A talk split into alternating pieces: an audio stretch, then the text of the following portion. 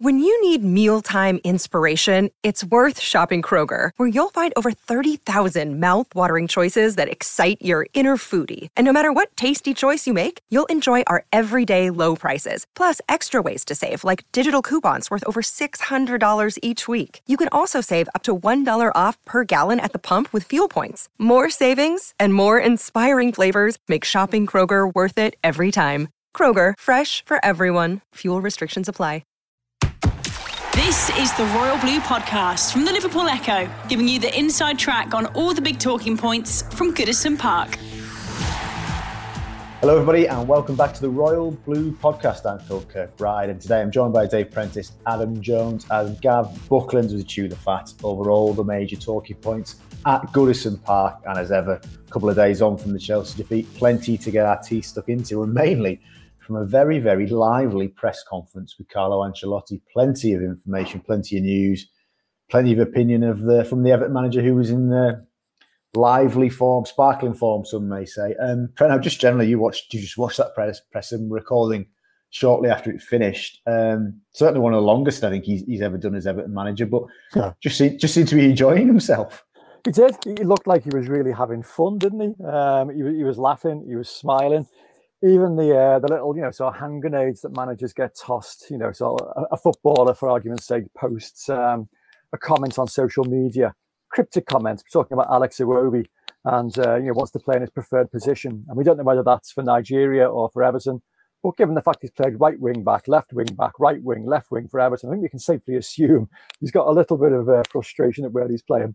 And carlos was laughing. He said yeah, yeah, yeah. I'd like him to tell me his preferred position. You know, I want to know. I'm his manager. Let him tell me, please. And then he magnificently threw in the words Andrea Pirlo. he says, when I selected Pirlo as a holding midfielder, I asked him if he was happy to play there, and he was, which was you know quite priceless. I thought comparing uh, Alex Iwobi with Andrea Pirlo, and that's not to be you know sort of down on Alex Iwobi too much.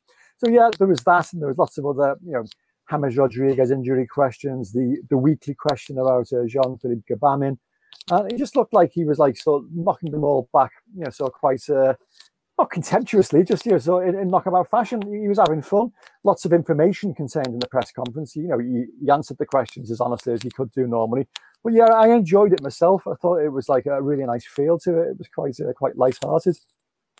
Um, we'll, we'll, I mean, we're going to talk about Iwobi anyway, but I think we might as well just go go into it. Um, add, uh, you know, we put that post out on Instagram, you know, hopefully get to play in my preferred position. And I've got a little bit of sympathy for Alex, you know, in terms of having to play a defensive right wing role, a type thing against Chelsea. And it, it clearly doesn't suit him. But, you know, jokes aside, what is his best position? I think that's that, that, for me. For me, almost feels the eternal debate about Iwobi. What is his mm. best position? I think that's that's the issue that we've got at Everton, isn't it? Is that we probably haven't seen that. You know, he's he's been moved around the side so much. You know, popping up on the on the right wing. You know, most of last season he was probably playing on the left hand side. You know, he's been playing in attacking midfield as well, of course, uh, uh, under that little spell under Marco Silva. So we've not really at Everton seen him have uh, that sort of you know extended run at just one position in the side. Uh, I think when he was talking about his preferred position, I think he's probably talking about attacking midfield because looking back at some quotes that he's had back when he was at Arsenal, he said he's always uh, considered himself to be like a central sort of midfielder. And over the last, I think, two or three years, looking back at, uh, at his Nigeria career, he's been played essentially exclusively at attacking midfield. I think he had maybe one game where he played left wing instead, but other than that, it has exclusively been an attacking midfield. And you know, for for for your country, you know, it, that probably would be your preferred position. And, you know, if they've got the opportunity to give him that extended run at that role in the sides, then, you know, that's probably why he enjoys playing there. But, you know, despite what Carlo Ancelotti said about, you know, saying, oh, if he wants to play number 10, then I, I, I can play him there. Is he going to, is he going to get in? you know, we've got well, James Rodriguez who's been playing there recently. You know, well, I, I let's let's also bring the listeners up to speed in case they haven't seen seen the stuff. He also said if he wants to play number nine, he can play there. I mean, let's steady on, Carlo. I mean, yeah, you know, we're all full of the joys. He's got that Friday feeling, but I think he went a little bit too far there, didn't he? Yeah, and that, but that's what I mean. You know, I, I would argue that probably the best performance still that I've seen Iwobi put in in, in at Everton probably was in attack attacking midfield when he played against uh, West Ham in that in that home game a couple of years ago. I think yeah. to be honest, the Brighton game when he came off the bench this season and played left wing, that probably comes close. Uh, playing right wing back against uh, Fulham probably comes close as well. But I think that probably sums it up, doesn't it? You know, I've listed probably what I think are his top three uh, Everton performances, and they're all in different positions. So you know, versatility is obviously a quality that Carlo Ancelotti is going to like up to a point. But you know, when you're a you know 24 year old lad like Alex Iwobi is, it does come to the point now where you where you think, you know, for him, he probably will say, right, I, I do have a preferred position, and you know, I, I want to be played in there more often than more often than not. And I think you know, it's it's something that's similar, I would say, with Richarlison. You know, Richarlison's often said, you know, I want to play central up front. That's my preferred position. You know, he's obviously versatile and can play everywhere, but that's his preferred position. And I think probably Iwobi's the same. But as I say, I just don't think he's going to be able to force his way into that area of the pitch for Everton at the minute, especially with the form that Sigurdsson's in and, you know, the potential for James Rodriguez to play there as well. I just don't see how it will be getting there for me. Well, well, Gav Adam mentions Richarlison, and I was going to ask you this anyway. Um, a couple of weeks ago, or maybe even last week, Carlo was talking about Richarlison's best position and said clearly, Richarlison, I know he likes to play number nine, but he's never come and asked me to play that. Now he now he's saying Iwobi has never come and asked him to play in a certain position. Do you think there's a little bit of a fear factor, or is it just this ultimate respect that they're not actually willing to sort of go up to Carlo, knock on his door, and say, "I'm not happy playing where I'm playing," or is it i am just happy to play for Carlo, I'll just play wherever? But you know, I'm, I'm just intrigued by the sort of psychology yeah. of it. The Anthony Gordon approach, you mean? Uh, well, yeah, yeah. Um, yeah, exactly, yeah. Um, yeah, I, I don't know, a bit of a I, I, I didn't see press conference, but I've read it. You know, I, I thought Carlo was when he seen him writing, it may have been completely different in person, but it looked quite bad to be honest with you. What he what he said, um, you know, um, like he, you know, he's 24 Iwobi, so he's you know he's not he's not 20, is he? He's not an Anthony Gordon at the start of his career. He's been playing for four or five years now, hasn't he? Um, so yeah, why don't players do it? Um, incest them on. Um, I think maybe there's a little bit of respect there for Carlo. I, I don't know. I, I, if I was a player, I, I, I think that could, Carlo comes across as reasonably approachable, doesn't he? You know, Absolutely. I find it I find it strange that my player would be uncomfortable on broaching, you know, um, you know where he should be playing with, with Carlo, um, and also he's not, you know, it's not Sir Alex Ferguson. I doubt he's going to give you the hair dryer, is he? Um, to be fair, and all good managers are welcome feedback, don't they? So I, I don't know why that is. I mean, I know we're going to talk about uh, David, like, but he's the other option, isn't he? Young member of the coaching staff. Um, so a bit of a strange one. Um, sometimes you don't know what the conversations are being out there, though. Really, maybe they have you know, indirectly or hinted at it. You, you don't know, do you, really? No. Um, I think there's a difference between saying, Carlo, you know, I, I mind, you know, I wouldn't mind have go down the middle, lads, and Carlo, play me down the middle on Saturday. I demand I play there, you know. They're, two, yeah. they're too slightly, I think maybe he was thinking of the, the latter, latter option there, you know. I find yeah, it strange yeah. why a player wouldn't want to talk about that with Carlo, to be fair. I mean, he's yeah. made his career on that, hasn't he? Uh, to yeah. be fair, his style of management wins to that. Um, something or nothing, maybe, but it was quite, it was quite interesting. This comments mm. about Iwobi. Yeah, well, and, and, and, and, maybe because, as, as as Gav says, Preno, you know, he has he has made his manage his managerial career based on on that level of relationship he has with the players. So maybe he feels a little bit not um, not perturbed, but can't understand why somebody wouldn't come and, and, and, approach him because he is he is approachable. He is that kind of guy. You know, I, you know, talk about Sir Alex Ferguson hairdryer treatment. In my mind, Carlo invites you into the office for a cappuccino and t- let's talk about it. But Maybe. I mean, I, I, get the impression that there is definitely hidden steel there. There's got to be, you know, so otherwise you can't be a manager as successfully as as successful as he is. Clearly, he's a very, you know, sort of avuncular, laid-back individual. I mean, he was also asked about his relationship with Sean Dyche, because uh, uh, based on the fact that Sean Dyche had described him as a class act. And I think all managers feel that way and seem to get on very well with him because of his charm and because of his his demeanour. But just the way he replied to some of those questions, and certainly the Alex Iwobi question, you get the impression that there is like a, a harder edge there. As Gav says, you know, whilst the um, the, the outward exterior was, was, smiley and you know laughing and joking, the words themselves.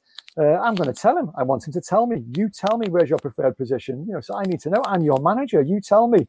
And so it's almost like he was a little bit irked, you know, so by reading this. And I get the impression now, I'm completely guessing, but you think that Alex Iwobi will just say, "Oh no, no, no, Gaffer, I was talking about Nigeria. They, they play me on the, you know, sort of middle of the time. when I play left wing like I do for you."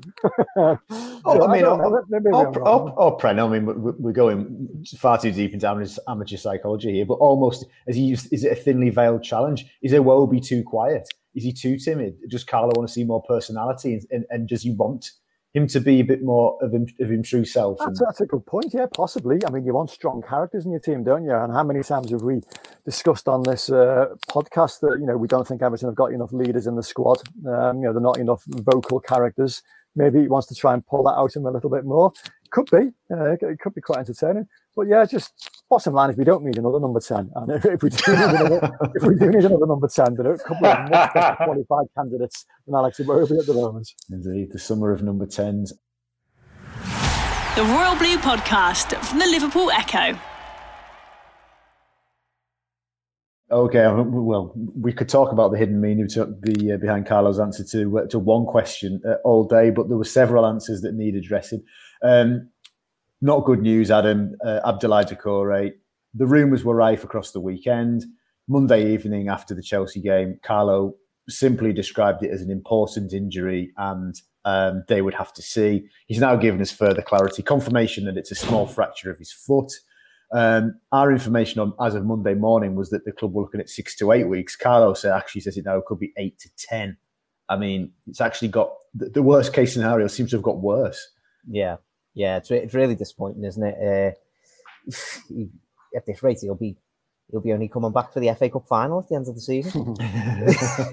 but uh, he's he's a big player to miss, isn't he? I think we, we probably noticed that very much against uh, against Chelsea. You know that sort of that sort of dynamism and box to box sort of nature that he can bring was uh, distinctly absent. I would say against Chelsea, especially just in terms of getting us up the other end of the pitch. You know, after we'd after we'd gone that one goal down, you know, we needed somebody to be able to pick up the ball from deep and be able to run those like 30, 40 yards with it, which Doucouré's been very good at doing over the past few months. Uh, so I'm hoping that that, uh, that Chelsea game isn't an indication of what we're going to see over the next few weeks. Hopefully we'll be able to come up with some sort of better system, you know, now that Tom Davies is fit, for example, hopefully we'll be able to come up with some sort of better system to deal with his absence. And to be fair, Carlo, did say, you know, we've dealt with the absence of Allan and we've already dealt with the absence of Lucas Digne as well. So we've got previous for dealing with these injury problem, problems this season quite well.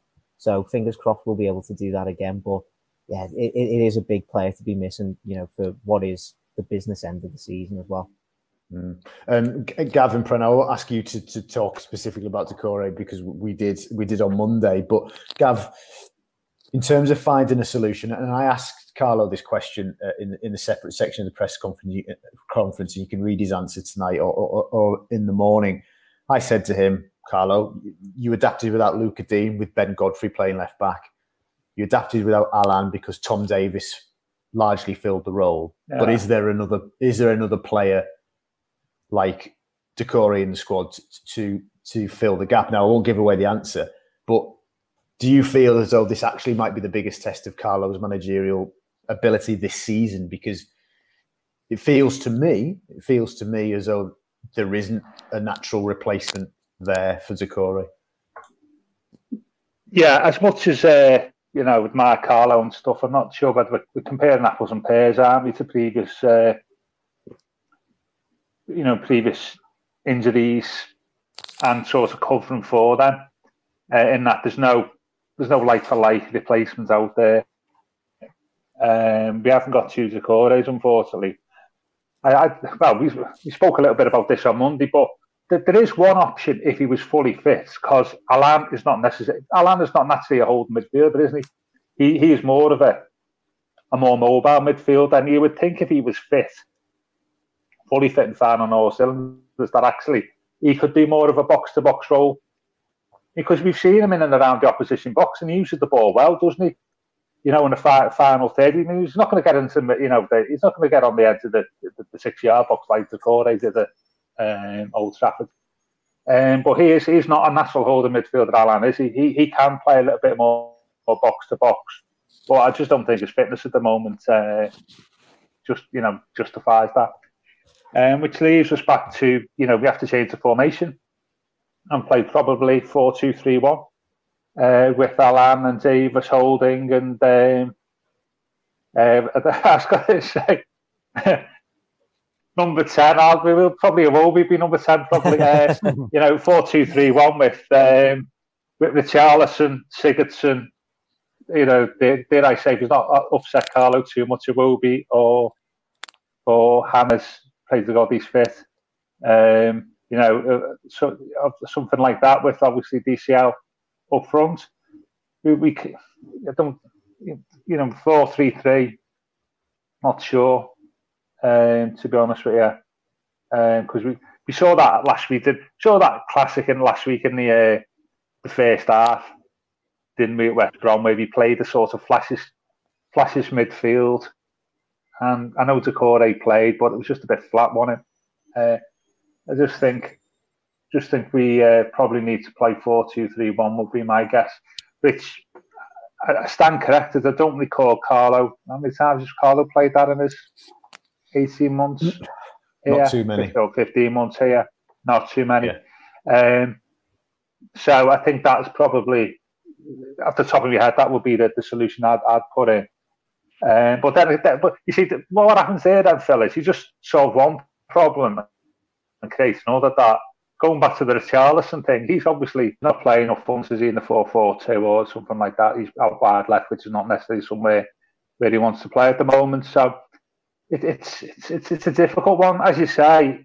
It's it's, it's probably Carlo's biggest biggest test, I suppose, tactically for this season for him. Because Doucouré is just gives us something that nobody else does, and um, he'll, he'll be he'll be sad loss. And as Adam said quite rightly, it'd be good to see him in the cup final, but it's effectively his, it's effectively a season over, isn't it? Really. It does. Uh, it does appear like that, Gav. Yeah. Um, Preno, moving on to more sort of difficult injury news. Uh, we spoke about him on, on Tuesday. James, um, Carlo basically saying that he doesn't expect to see him back until the after the international break, uh, and that he was quite keen to dispel some rumours doing the rounds about his fitness, saying that he's he's not really for a while been 100%, and the decision was made um, by all parties to wait until he was back 100% um, to avoid risk of, of, of greater injury. Um, I, I, you know, I, I, guess you'll support the decision, but it's it still doesn't sort of negate the fact that we what we were talking about on Tuesday, and that he's you know it's, it's frustrating that he has missed missed games. It was an interesting decision because he actually conceded in the press conference that he had played against Liverpool at 70% fitness. He had played at Manchester United um, at a similar level of fitness. And if you bear in mind, at Anfield, you know, he, he changed the game by creating the opening goal. And at Old Trafford, he scored a goal. You know, so he was he was heavily involved.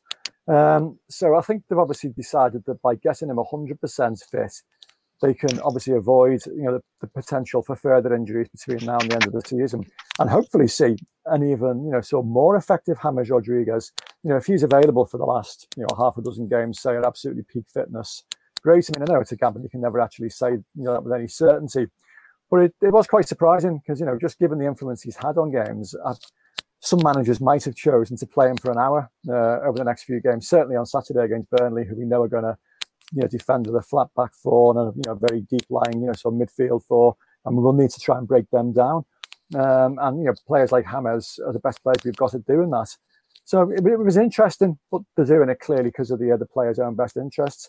Maybe that is why James Rodriguez wants to play for Carlo Ancelotti everywhere he goes because he knows that that is you know a, a manager who will look after him, who will, who will, care for him, if you like.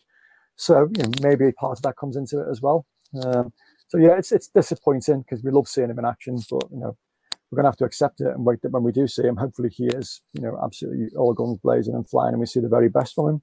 And I think I think he used the phrase in the press conference that when he is fully fit and, and, looking ahead to next season, I think Carlo described him as being the difference. Um, and I suppose that the policy that Carlo is, is adopting now with with with James in in, in a taking care, uh, you know, it says that he's not going to panic about where we finish necessarily, and it's not a, a case of top four at all costs. It's this season will play out as it plays out, and next season we will, you know, we're doing everything to, to make sure we're as fit and ready f- for next season. Um, but I just wonder, Adam, you know, James, you know, he's had the injury issues and missed some games, and you know, look, he, he, he'd be thirty, I think, in the summer. You know, and, and, and naturally, players of that age, unfortunately, do start to pick up more injuries.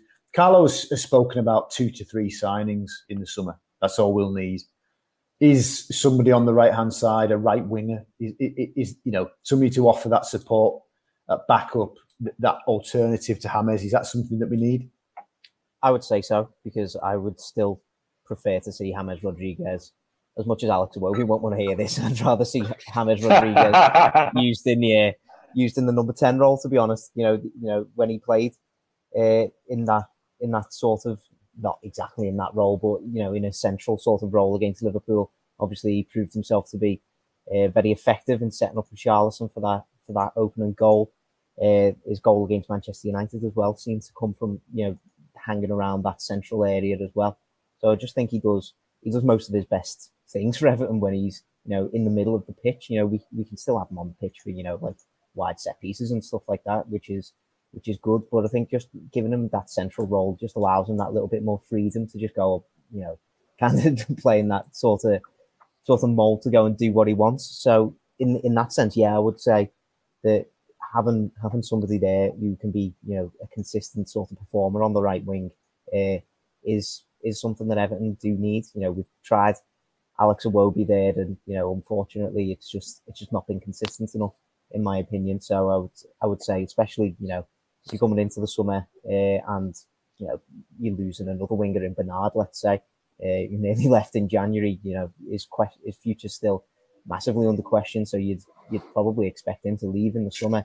Everton you know, will have Anthony Gordon coming back, of course, but I'd, I'd, say there was probably a little bit of a little bit of a shortage of wingers from Everton, and it's you know somebody to you know come in from that right flank, maybe with their left foot. You know that's something that we've been seem seemingly been after for a good what two two or three years, some, something like that. So yeah, I still think that's that is something that Everton need just because I, I, I wouldn't really consider James Rodriguez as a long term option on that right hand side. I would say that was probably a good way to get him into the team when he first joined, but I think he's he's definitely more suited to being in that number ten role. So somebody to somebody to fill that gap inside, I would say definitely should be a priority the Royal Blue podcast from the Liverpool Echo. Gav, any, any thoughts on, on look, I don't know, we, we, you know, we're a way off the summer window in many respects, but, you know, Carlo mentioned it last week, two to three signings is all we need. You know, is, is a right winger one of them, one of the three that you would you would be keen for us to go after, or? Yeah, oh, absolutely. Uh, I think said that on uh, when we podded Tuesday, was it? Yeah, right back, right winger, uh, definitely. Um, third one, you could you could pick several positions, couldn't you? But that, that the entire right hand side needs a restructuring, doesn't it, for, for, for various reasons. But definitely, I get the Rodriguez thing, by the way. I know I'm sorry about it on Tuesdays. I think when we come back, we don't have two games in a week, maybe for ages to the middle of May, something like that. So we're only playing one game a week. So what, what they're obviously saying, would imagine, is get, get yourself really fit, and then there's only one game a week then. Unless, like unless six or seven weeks. Unless we progress in the FA Cup and there's a Villa yeah, game. Yeah, yeah, yeah. That, that, that's that, that's good news, isn't it? You know. Um, but I think, uh, yeah, I fully, I, I can see why we're doing that with the families. To be honest, yeah, it's eight or nine league games left in, in over over a reasonable space of time, where you've got loads of time for recovery. So they're probably saying, well, we'll get you for that period. Yeah, but yeah. the right hand side definitely, Phil. Yeah, Preno, any thoughts on, on, on, that before we, we move on, on on God, you know, it feels like we want to just come out of one transfer window, but it's always on people's minds, isn't it? You know, and you know, two to, two to three signings. Um, Carlo says is is what we'll need. Yeah, I mean, it's about to his greater judgment. I mean, his transfer windows have been well, his transfer window singular has been uh, you know so excellent so far. Um, it's about quality, really, isn't it? You know, we've made the mistake in the past of uh, bringing in lots of players, and it just doesn't work. Uh, you need to identify areas of the team where you can improve with significant quality. And, uh, you know, so nostalgia alert. Uh, go back to Gavin will tell us here. It was Harry Catterick, wasn't had, had, his list of 11 players, you know, so his own 11 players and the 11 best players in the country, you know, so that, you know, could play in that position. And, you know, if any of those players ever became available, you know, so you would seek to try and, you know, so introduce them to try yeah. and improve the squad. Um, you know, so Carlo will have ideas on which parts of his squad he wants to improve significantly, and he'll wait for you know particular quality uh, to come out there. I was quite impressed, you know, so during that press conference earlier about uh, the, fact that he even knew all about Jean Philippe Gbamin, you know, we've seen, as you mentioned, Phil, 135 minutes worth of football of him, and that's it. Uh, yeah, he was aware of him, obviously, from his time in Germany. He knew about his qualities. You know, he does obviously, you know, his uh, his research and his his groundwork. So he knows the kind of players that we need.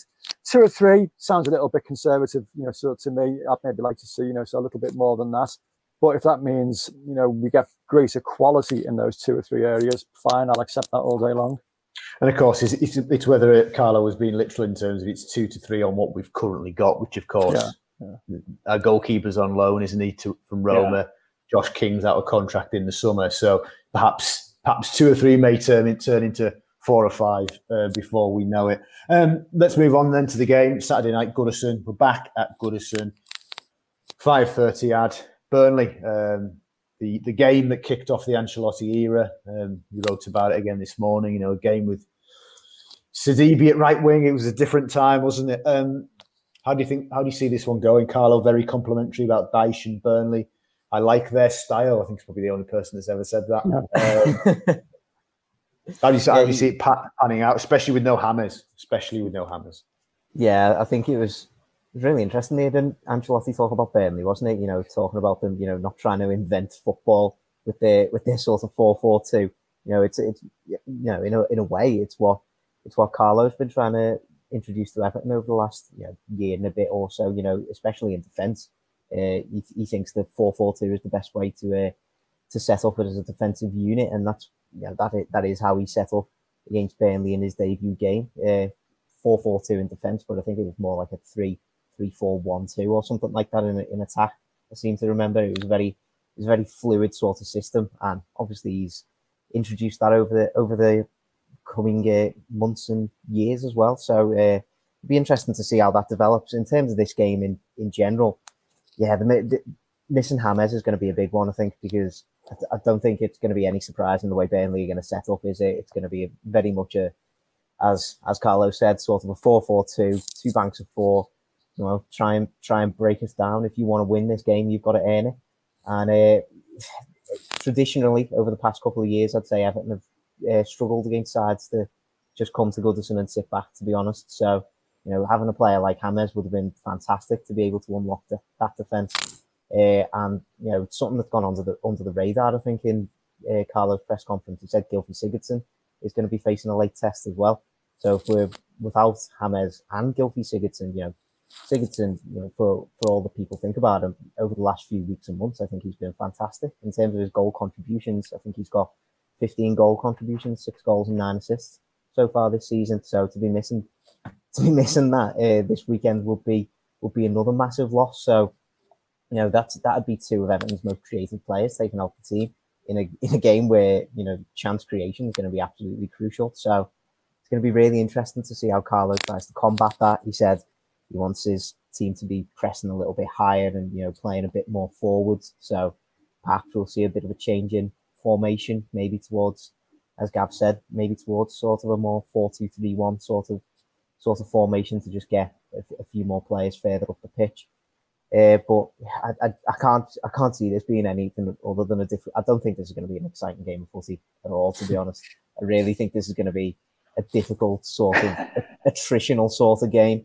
Uh, you know, not too dissimilar to the to the one 0 that we had over Southampton uh, a couple of weeks ago. So let's or West Brom, yeah, or West Brom, of course. So let's just hope we get the same result out of, out of this one as we did in those two. Gav, I, I know previously in, a, in, a, in a, almost what feels like a different era now, we would talk about these games and go, the start's important, set the tempo, create an atmosphere. Obviously, there's no atmosphere on Saturday, but for me, yeah. and I don't know if you agree, the start still is vitally important because in those games where we've struggled against sides that we should not have struggled against, Newcastle, Fulham, etc. It's been slow starts, and it's just it's just sort of spread throughout the team, and, and, yeah. and the performance has never recovered. Absolutely, Phil. Lethargic, isn't it? I mean, see that compared to say the derby at Anfield, where we, we started on the front foot from the kickoff, didn't we? Uh, won a, probably the earliest corner kick in derby history, I would imagine. Yeah, actually, I, I was interested in Carmen. I say I didn't. I, have read his uh, comments at the press conference. He said about pushing up more in reference to Calvert-Lewin, didn't he? I think he was saying um, getting further up the pitch. I'm just wondering, that's also about to counter Burnley. I don't think against Burnley, when our centre half packed in the middle of the penalty area, will he? Mm. I don't think he'll want them to give an opportunity to bomb us tomorrow. Because uh, we know what Burnley's strengths are, with all due respect, and the type of players that they've got. Uh, so I suspect they want us to play up the further up the pitch, A, to press them, and B, to stop them sort of getting getting in our area, you know, with long balls and, and taking it from there. So, and, and Calvert Lewin is struggling, isn't he, a little bit um, with service, and I think some of that, as, as I think he was saying, is is to do with that as well, is to get getting around Calvert Lewin a little bit more. So I'm just wondering whether that maybe points to a little bit more of a change in formation where we've we don't have a flat forward midfield. We have like three three strikers, three players in and around Calvert Lewin in the box. Mm, interesting. Uh, Preno, what are your thoughts on how this has got to go and how do you think it will go? And I'd like to disagree with Adam and say it's going to be a, a lively, wide open game, but I can't. Um, you know, we, we, we, know what Burnley are going to do. I mean, the only thing that gives me a little ray of uh, hope is that Burnley at Turf Moor are a very different team to Burnley away from home. I think their last five Premier League games they've drawn at home, all very, very tight, nil nil and 1 1. Away from home, they got battered at Tottenham 4 0 and then went to Crystal Palace and won 3 0. So does that suggest a slightly different approach away from home? I say I'm grasping at straws. Probably not. Um, I think they are going to come and just like try and sit as deep as they can. And with, as you mentioned, that creativity of James and of Gylfi Sigurdsson, you know, possibly uh, taken out of the equation, it's going to be tough to try and break that down. We may be relying on set pieces again, and we know how good, you know, so Burnley can be at defending and attacking set pieces. I worry a little bit that it's got like that Leeds, Newcastle, uh, you know, West Ham vibe to it, uh, where we could get caught, you know, if we don't concentrate as you know strictly as we should do defensively. I mean, Carlo says we seem to defend or concentrate more away from home than at Goodison. But equally, you know, maybe we can do another Southampton, you know, so one of those kind of games where it is going to be tight. Uh, and, you know, we can just, you know, so nick the goal or the second goal, you know, when it matters. As ever, the start is crucially important. And if we can score early, that changes the game. You know, the game is a completely different match then. And, can, you know, we could have a, a 4 0 type Tottenham game. You know, so if, if we can somehow, you know, sort of persuade them to come out of their defensive shell. But we've got to do that first. So the start is all. It's got to be intense. It's got to be, you know, so absolutely focused. We've had a bit of time to recover uh, from Monday. You know, so there's been like a, a decent period uh, to focus and go again. But it's a very important game. I mean, in light of what happened on Monday night, we need to win this really. Uh, otherwise, people start dismissing us then as, you know, sort of certainly top four candidates and maybe even European candidates. If we win the game, it's definitely alive again. Then people are just thinking in the back of their heads, "Oh, Everton, what could they do next?" So it's a very, very important game, and uh, it, will be tight certainly. But you know, so I'd like to think we'll have just enough to see it through. Yeah, I agree. I feel it does feel like a response is is is significant, doesn't it? Just just lets people know that this won't be uh, given up without a fight. But uh, Adam, um, we, we said we talk about it briefly before the end of the pod, and, and Preno mentioned the Southampton game there. Obviously, we, we did a piece with uh, Davide Ancelotti this week where he, he admitted that uh, uh, he was talking about challenging the manager's ideas and, and said he disagreed with the tactics for the Southampton game, but had to admit defeat and that his dad had got it right funny. It's funny that, isn't it? To, to be like the internal conflicts that must uh, that must happen with with things like this. But I think it's I think it's quite good to see, isn't it? You know, you, you, don't want you don't want Davide Ancelotti to just be a yes man in the background and just go, oh yeah, oh yeah, Dad, you you go and do whatever you want. You know, he's he's there. He's there for a reason. He's assistant manager for a reason, and you know, I'll, i do want him to be uh, putting across his uh, his his tactical mindset, and I hope he does hope he does for the for this game as well because I think you know while the while the tactics did did you know work against Southampton, we did get a we did get a win. Uh, it wasn't exactly the most convincing of victories, was it? So you know I think there probably is cause for a little bit of a tweak here or there to try and get Everton to be you know a bit more a bit more attacking in the especially these home games as Preno says you know we've we've let we've let things slip against the likes of Fulham, Newcastle, and West Ham in the past uh, in matches that we really shouldn't have been beaten at Goodison Park. So you know, the, the, it does feel like there needs to be some sort of change in tactic. With without fans there, there is there is some sort of the only thing that we can change is you know our, our tactics. So we've got to we've got to try and find some sort of way that we can break break these sorts of teams down. So you know, a, a home game against Burnley is probably a is probably a good way to try and do that. The Royal Blue Podcast from the Liverpool Echo.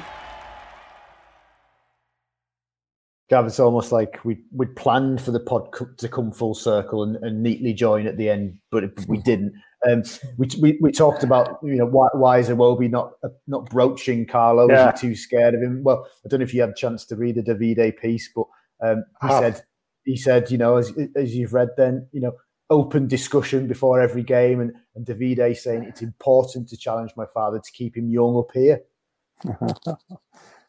yeah, yeah. You started off by quoting the famous Brian Clough piece, didn't you, Phil? I think yeah. uh, we talked about it for 20 minutes and decided I was right.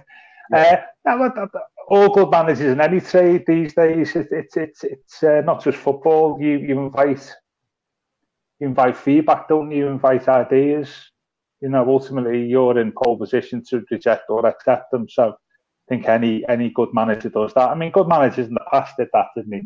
I'm going to go up Preno here and stuff, talk about Colin Harvey and Howard Ken- when Howard Kendall was there. You know, we, we, we spoke about that last summer, didn't we? When we were doing the pods about the, the, the early 80s, you know. Um, you, you, you, ultimately it's up to you to make the final decision, but all, all good managers invite invite comments and, and criticism, not criticism, but you know, um, things that maybe think that that should be done better as a way. It's just way of improving standards, isn't it? Ultimately, and that's what everybody wants.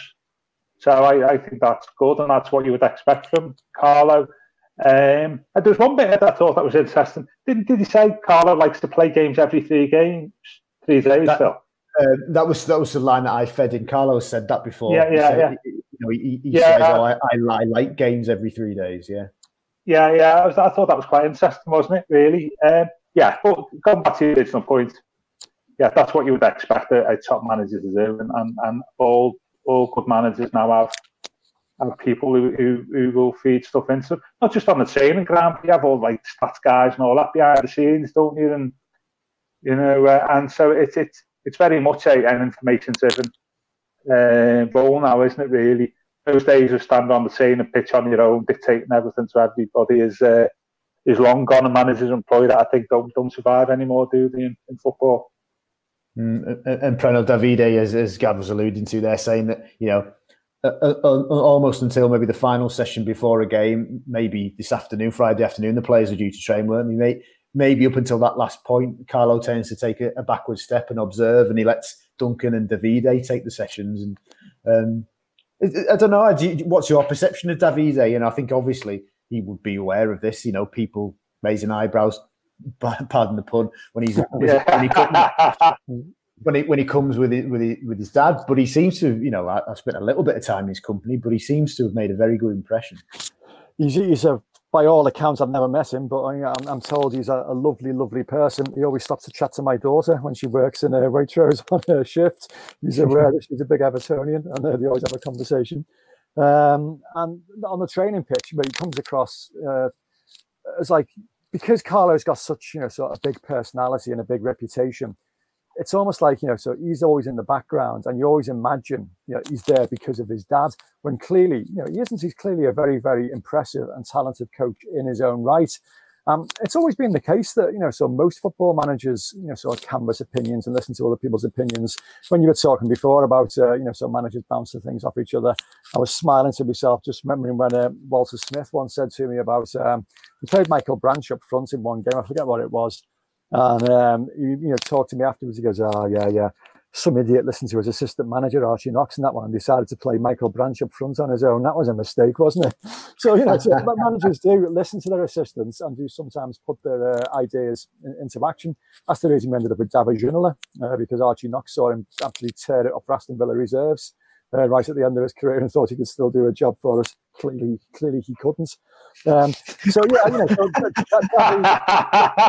Davide, is clearly, you know, so going to have probably more influence on, on his dad than some other coaches will be because of who he is. You know, so you might listen to him a little bit more, but you get the impression that you know, so Carlo will always decide, as you you know, made the Brian Clough illusion. You know, so he is the man whose decision goes. But I'm pleased that you know, so there is you know, a brain's trust, if you like, and they're all listening to, you know, so different points of view. Duncan Ferguson's part of that now as well. In the past, he wasn't, you know, uh, certainly under the Marco Silva era, it was suggested he was, um, you know, sort of sidelined to a certain degree, and, uh, you know, his, his views maybe weren't listened to as much as he would have liked. Uh, that's not the case anymore, you know, so they put things out amongst themselves and discuss things, which is a very healthy way to run a football club bottom line there's one man who makes the decisions and once he's canvassed all those opinions he decides what's right because the book stops with him you know so he loses his job if things don't go well uh, so it's it's it's it's reassuring though to hear that we've got you know sort of people in place that you know are impressive and that seem to be you know uh, doing the job particularly well. And also pleased as well that you know that you got that interview for a start and that we actually see a little bit of insight into the machinations on the training ground. Because football clubs too often are closed shops and you know so put barriers up. I mean, I think the fans, you know, as our numbers show, you know, appreciated that story and actually enjoyed it. I mean, it's sad now, modern journalism, but you know, we actually can monitor things by engagement time, how long people spend on stories, and the numbers of people actually reading them. And so we know people that really relish that story and enjoyed the level of insight that was in it and spent time on it. People want to know what's going on in their football clubs, and if it's a positive story, as it is for the fellow as impressive as Davide Ancelotti, why not get it out there and let the fans read about it? So yeah, a good news story. That's. And can I just, Phil, just sorry. Go on, Gav. So I was just going to ask you, has he got aspirations to be a manager himself? Do you think? Um, I, I, I, assume he does. Um, yeah. But uh, you know, it's it's not uh, it's not something I, I have asked him about directly. But I, I assume. No, no. Sometimes, yeah. Sometimes people volunteer that. You know what I mean? Just uh, yeah, it'd be interesting to see what happens there, won't it? Yeah. That because he's obviously a very you know, gifted guy.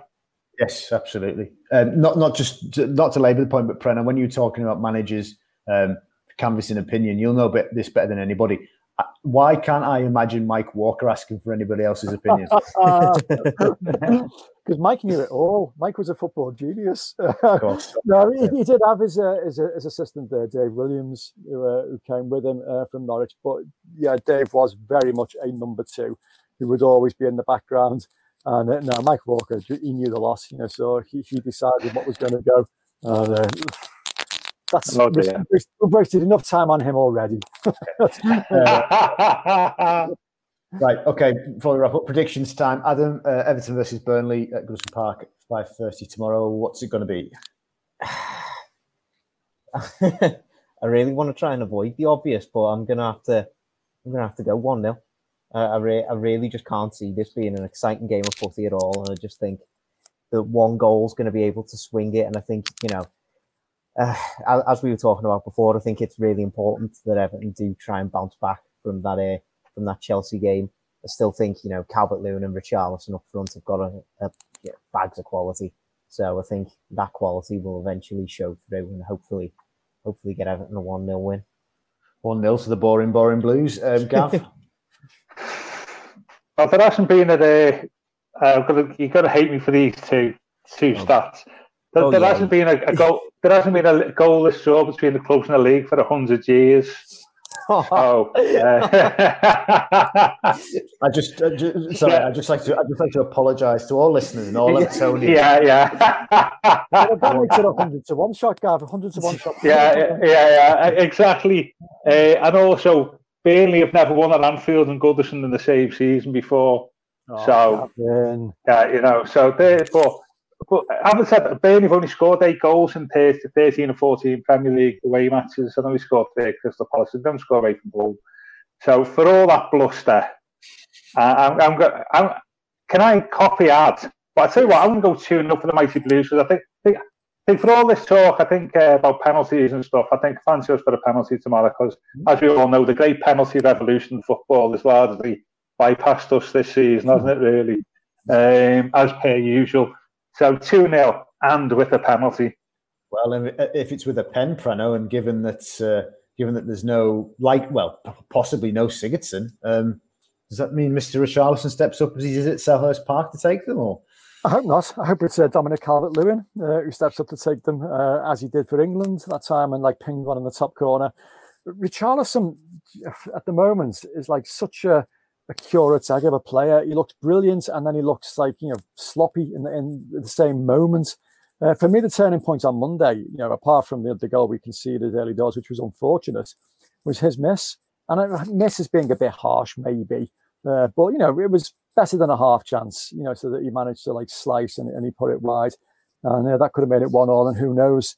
And yet he scored four games in succession prior to that. So you just don't know what you're going to get from him at the moment. I think we're going to get a decent uh, performance from him uh, on Saturday night.